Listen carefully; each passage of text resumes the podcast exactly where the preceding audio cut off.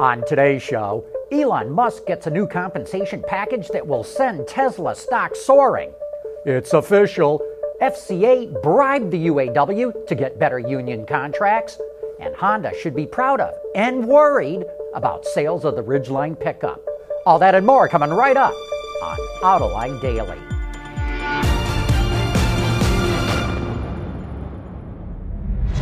This is Autoline Daily, the voice of the automotive industry.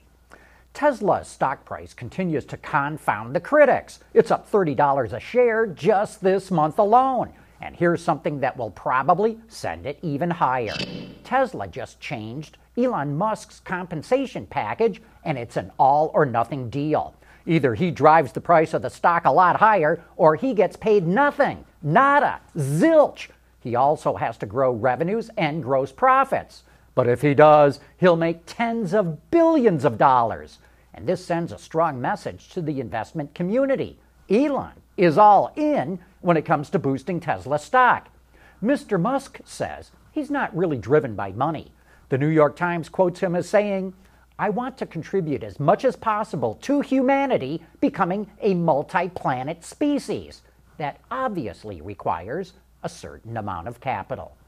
Speaking of money, Fiat Chrysler's top labor officials paid UAW officers more than $1.5 million to get better union contracts. Some of the bribes included airfare, jewelry, and $50,000 cash payments. This is part of a larger $4.5 million scandal in which General Motors and Ford are also being investigated, and we're waiting for the FBI to say who else may be involved.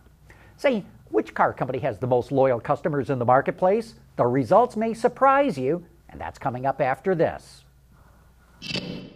AutoLine Daily is brought to you by Bridgestone Tires, your journey, our passion. Dow Automotive Systems, advanced materials that deliver better results. And by Lear, a global leader in automotive seating and electrical systems. As we move into a world of mobility services, here's a company that caught our eye at the Automobility Conference that was held in conjunction with the Detroit Auto Show.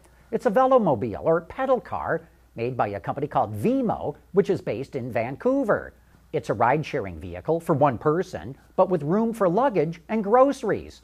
Even though you pedal, it has electric assist that's good for 60 miles, but it's speed limited to only 20 miles an hour. It even has disc brakes and power windows. It'll fit on any bike path, and thanks to its enclosed body, you can use it in almost any kind of weather.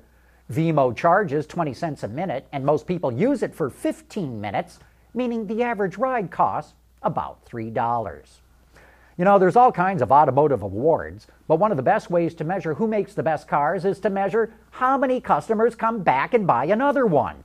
IHS Markit does a survey on this in the US market, and last year, General Motors was the manufacturer with the highest loyalty, while Ford buyers were the most loyal to the brand. Jeep is conquesting more buyers than anyone else, while Toyota does the best with African American, Asian, and Hispanic buyers.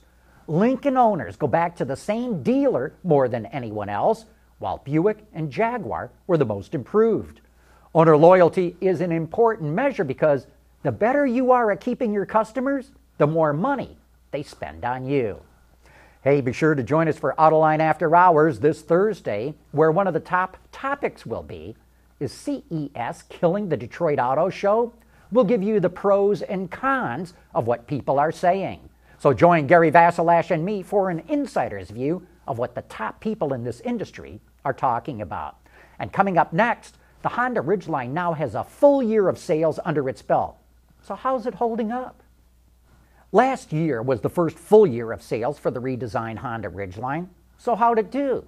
Sales came to nearly 35,000 pickups, which was up substantially from the year before, but that was when the truck was only on sale for part of the year.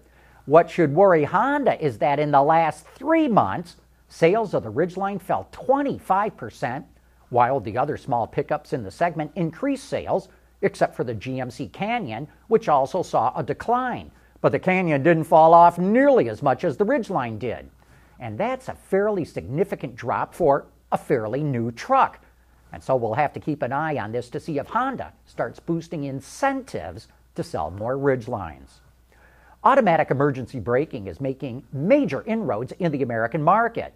Ward's Auto reports that 27% of passenger vehicles were equipped with the technology last year, up from only 6% two years ago. But Mercedes Benz and Toyota get almost all of the credit. They're the only ones that made this feature standard equipment almost across the entire line. Automatic emergency braking, or AEB, to use the industry acronym, will automatically slam on the brakes if it determines your car is about to crash into something or someone. Ward says AEB installation rates will skyrocket over the next few years because it will be mandated on all passenger vehicles by 2022.